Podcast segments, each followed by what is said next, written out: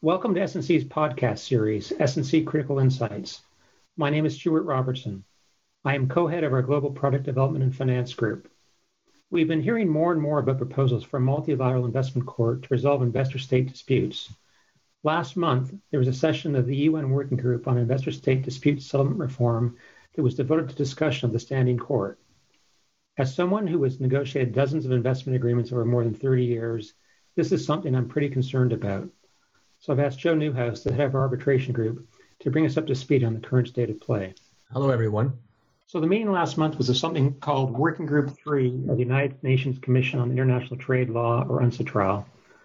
UNCITRAL arbitration rules are widely used in investment arbitration. One study concluded that they applied in 31% of known investment arbitrations filed from 1987 to 2017. Working Group 3 is a unit of UNCITRAL that has been meeting for the last three years on reform of investor state dispute settlement, or ISDS. We will discuss whether that meeting offers any clues for what changes to the ISDS system might or might not be in store. But before we get to that, Joe, can you give us a little background on these reform efforts? Sure. As you know, the basic model for resolving disputes between foreign investors and sovereign states for decades has been bilateral arbitration. That can be before tribunals operating under an umbrella institution such as ICSID, which is run by the World Bank, or before ad hoc tribunals. That model has been incorporated into thousands of bilateral investment treaties between states and presumably many more investment agreements. There are various models for picking the arbitrators for such tribunals, but the most common is that each side picks an arbitrator and the two party appointed arbitrators pick a chair or the arbitral institution may choose the chair. So, beginning about five years ago, criticisms of this model exploded from specialized academic commentary into the mainstream. The core issue is really the extent to which a state is willing to give up to an unelected body its sovereign power to regulate. But the more detailed criticisms boil down to more or less three sets of concerns. First, there are claims that the system is insufficiently transparent, a kind of secret justice or star chamber where important issues for developing nations in particular get decided. Second, there have been claims that the tribunals are biased in favor of the investor or at least against developing states. And the third concern has been the claims that the decisions of these numerous separate tribunals are inconsistent. I think it is fair to say that the International Arbitration Bar pretty uniformly believes that the criticisms regarding bias are not supported by the facts. For instance, states generally win a higher percentage of ISDS cases than investors, and research shows no correlation between success rates of claims against states and their development status. At the same time, the arbitration community has more or less grudgingly accepted that there may be a need for greater transparency. In fact, as early as 2014, UNCITRAL produced a convention that alters existing investment treaties to provide for hearings that are open to the public and for amicus submissions. And a somewhat unscientific but widely quoted annual survey of arbitration practitioners found last year that a substantial majority of investor respondents believed that reforms to ISDS were warranted to improve consistency and efficiency of the current system. So, Joe, is it fair to say that these reform efforts come from a consensus that there is something that can be improved in the current ISDS system, even if there's not necessarily any consensus view on how it should be fixed? Yes, that's exactly right. I mean, to speak in sort of broad generalities, I think most investors would prefer that the existing arbitral model of ISDS be retained and improved in some way.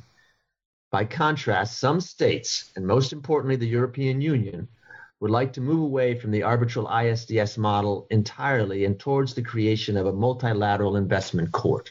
So in 2017, in the midst of all the tumult, UNCITRAL established a working group, Working Group 3 that you mentioned, to consider the issue of reforming ISDS. Now, Working Group 3 is a new creation. UNCITRAL has long had a working group called Working Group 2 that has been focused on relatively technical issues of how arbitration arbitrates both between commercial parties and between investors and states. The state delegations in Working Group 2 have always included arbitration practitioners. I was for many years an advisor to the U.S. delegation and participated in UNCITRAL sessions in Working Group 2. Working Group 3 has seen a much greater participation by government officials. As a kind of, I don't know, emblematic example, Andres Jana, the current chair of Working Group 2, is in private practice in Santiago, Chile, whereas the current chair of Working Group 3, Shane Spelliscy, is the general counsel of Canada's Trade Law Bureau, a government official. Okay, so, so Working Group 3 has been established and it tends to lean towards states. What has it been doing for the past three years? Well, for the first year or two, it spent a fair amount of time basically airing grievances and collecting thoughts. Last year, the UNCITRAL Secretariat, together with ICSID, produced a first draft of a code of conduct for arbitrators that was immediately pretty controversial. That discussion continues. There's also been discussion of a multilateral advisory center for investor state disputes. But the most recent session in February was the first that was devoted to the multilateral investment court. Joe, in a nutshell, what is the multilateral investment court idea? What exactly does a multilateral investment court model look like? Well, it's most basic. It is the idea that ISDS should do away with ad hoc arbitration, that is, arbitrators appointed by the parties for a particular case, and move towards a standing court of judges. The vision is one that would replace traditional ISDS with a selection of three randomly assigned judges from a standing court panel appointed solely and remunerated solely by the state parties to the court. Probably the most vigorous proponent of the multilateral investment court has been the European Union. The EU has entered into a series of bilateral investment treaties, first with Canada and more recently with Vietnam and Singapore, that envision creation of an investment court system rather than traditional bilateral arbitration tribunals. And in Working Group 3, the EU has consistently advocated for the creation of such a court. Joe, in, in this system, then investors would never be able to have a say in who hears their claims? That's correct. And obviously, that worries a lot of people. Having a court appointed solely by states also might lead to more political appointments. That indeed would be a worrisome development. From my perspective, having negotiated many of these agreements, the ability to choose an arbitrator based on his or her relevant expertise is one of the major advantages of arbitration. Now, I gather there is also discussion of an appellate mechanism. Would that be a component of this court system proposal too? Yep, a standing appellate body, similar in some ways to the WTO, is a part of the EU's multilateral court proposal. There is also a separate proposal for a standing appellate body to which appeals from ad hoc tribunals might be taken. So, proponents of the appellate body say that it will lessen inconsistency in arbitral decisions. The poster child for this argument is a series of claims against Argentina in the mid to late 2000s arising out of Argentina's emergency economic measures in three separate arbitrations called CMS Gas, LG&E Energy, and Continental Casualty, Argentina raised the same defense necessity related to the same emergency economic program and under the same treaty. One tribunal, CMS, rejected it, and the other two accepted it in three years. An appellate body, the reasoning goes, could correct errors and provide additional predictability to the ISDS system. On the other hand, of course, providing for appeals would inevitably increase the time and expense of resolving claims. And the scope of review of this appellate body might be very broad. The EU's proposal would have the appellate mechanism not only be able to correct errors of law, but also revisit any, quote, manifest error in determining the facts. So you've said that the EU is the driving force behind the multilateral court model proposed. Where are other states on this issue? Well, the United States has been so far pretty studiously neutral, although at times it has suggested that it prefers bilateral tools to address any defects in the current system, as opposed to grand systemic reform. Other countries, such as Japan, Chile, and Russia, have signaled some skepticism. And what tea leaves can we read from this most recent meeting? Much of the discussions was related to technical questions about the functioning of the proposed court. For example, how exactly judges would be selected and appointed, what qualifications they would possess, and their terms of office. These were entirely exploratory discussions. No conclusions were reached. But there was also a sense of a possible aha moment for some states. Two important issues appear to have grabbed the attention of states, although they seemed kind of obvious. First, several states objected to losing their ability to appoint adjudicators in their own particular case. There were suggestions for alternative methods of selection of arbitrators besides a standing court. One was that there would be a two-stage process with independent expert bodies, you know, quote, screening candidates from which states could then select the panel.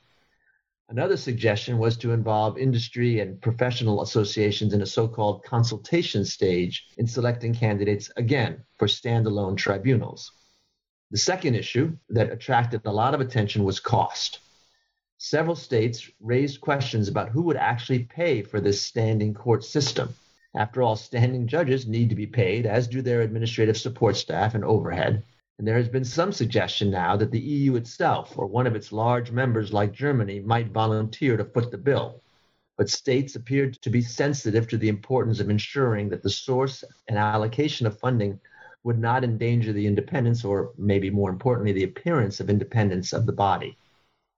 There was also discussion of a user pay system or an assessment based on the level of economic development. Maybe most significantly, the Secretariat was tasked with coming up with a cost estimate by the next session based on the budgets of other international courts.